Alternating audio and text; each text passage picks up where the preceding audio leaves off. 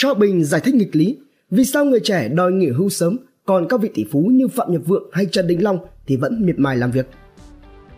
Là ông chủ của hệ sinh thái khởi nghiệp Next Tech, Shark Nguyễn Hòa Bình cũng đang miệt mài dù cho vượt ngưỡng tự do tài chính từ lâu. Trào lưu nghỉ hưu sớm không còn là lạ ở các nước phương Tây, thế nhưng nó chỉ mới bắt đầu được nhắc đến nhiều tại Việt Nam vài năm trở lại đây. Khái niệm và phong cách sống này cũng đang gây ra không ít sự tranh cãi. Đơn cử như là một cô gái 27 tuổi ở Hưng Yên tuyên bố nghỉ hưu sớm với khoản tiền tiết kiệm 100 triệu đồng ở cùng với gia đình đi dạy gia sư đã khiến cho dư luận dậy sóng.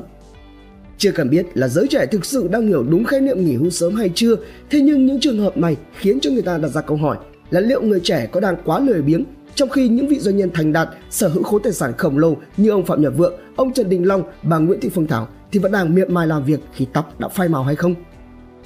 Lý giải về hiện tượng này trong vai trò là khách mời của chương trình Coffee Talk số 02 phía sau võ đài do CafeBiz thực hiện, Shark Nguyễn Hòa Bình, ông chủ hệ sinh thái khởi nghiệp Next Tech, cho rằng có một vài động cơ thúc đẩy các doanh nhân dù là đã thành đạt thế nhưng vẫn tiếp tục miệt mài làm việc.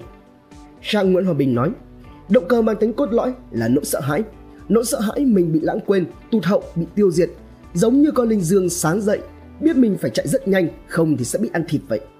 Động cơ thứ hai đó là thói quen, như tôi đã quen với việc stop 20 năm nay rồi, bây giờ ngừng lại tôi chẳng biết phải làm gì nữa. Mà không làm nữa thì người yếu đi, cơ thể mụ mị, mất sức khỏe. Lúc đó họ làm việc chính là họ đang được sống, đang được vui. Động cơ thứ ba không phải là tiền mà là để lại di sản cho xã hội, cho con cháu. Còn mà làm được đến lúc nào mà họ chấp nhận rằng mình đã bị lạc hậu rồi, lùi lại để cho con cháu người khác lên thay, mà lúc đó sẽ rất buồn vì rảnh quá, có nhiều thời gian quá. Ông Bình cũng cho rằng bất kỳ ai ở Việt Nam có tài sản tầm 10 triệu đô là đã vượt qua ngưỡng tự do tài chính mà không cần phải nghĩ gì đến tiền nữa. Quan trọng lúc đó người ta sẽ chuyển hóa mục tiêu cao hơn thành để lại di sản gì cho xã hội, công trình gì cho xã hội. Shark Bình đưa ra lời nhắn nhủ, người Việt Nam vẫn còn rất năng động, miễn là chúng ta tiếp tục tuyên truyền những giá trị thật, giá trị của nghề nghiệp. Mình cứ đẩy mạnh ra ánh sáng mạnh tự nhiên bóng tối sẽ bị xua đi. Chúng ta cứ đẩy mạnh, nói nhiều về những điều tích cực thì tự nhiên là những xu hướng tiêu cực, lệch lạc sẽ dần dần biến mất. Nội dung video được trích dẫn từ chương trình Coffee Talk do CafeBiz và King Life phối hợp thực hiện.